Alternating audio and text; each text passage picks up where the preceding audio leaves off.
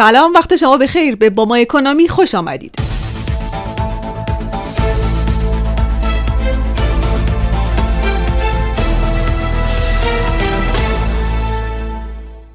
تیتر روزنامه های اقتصادی امروز به تکنرخی شدن ارز پرداختند. رؤسای اتاقهای سگانه در نامه‌ای به رئیس جمهور خواستار چنین مسئله شدند. واردات خودرو همچنان در ابهام و مجلس با چند مورد اون مخالفت کرده و بازی برجام همچنان ادامه داره. اینجا ایرانه و تیتر روزنامه های اقتصادی امروز یک شنبه 13 شهریور رو با هم میشنویم. تعادل از فرودگاه جرمن ها تا فرودگاه های ایران چند فرودگاه فعال و سودده در کشور وجود دارد دنیای خودرو بازار شاسی بلندها به شرایط 20 سال قبل باز می گردد آسیا برجام بازی ادامه دارد. اقتصاد پویا پدیده چند قولنامه ای برای بالا بردن قیمت. گزارش اقتصاد پویا از افزایش کلاهبرداری در بازار مسکن. شروع شمشیر دولبه ارز بر پیکر بیجان تولید. عصر اقتصاد خرس بزرگ صد راه صدور نفت ایران.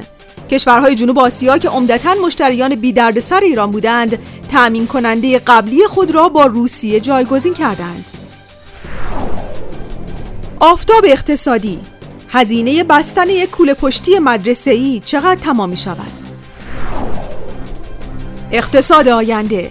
رفع مشکلات مسکن توسط دولت از نان شب واجب تر است. محمد مهدی فروردین نماینده مجلس. جهان اقتصاد.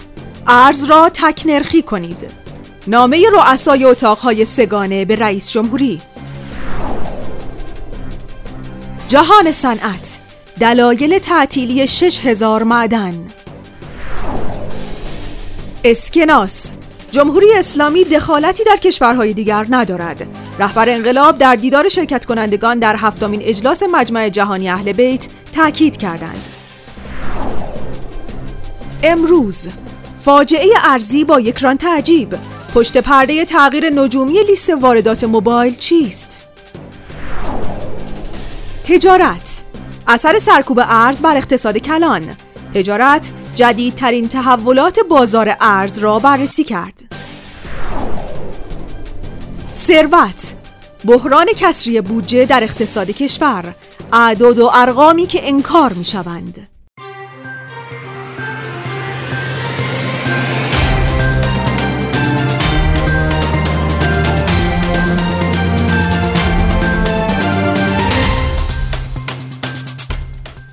تیتر آخرین روزنامه اقتصادی امروز فراز اقتصادی.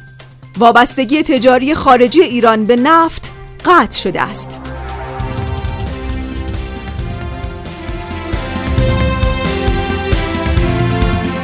ممنون که همراه ما بودید. خبرها و مقالات بروز اقتصادی را در باما اکونومی دنبال کنید.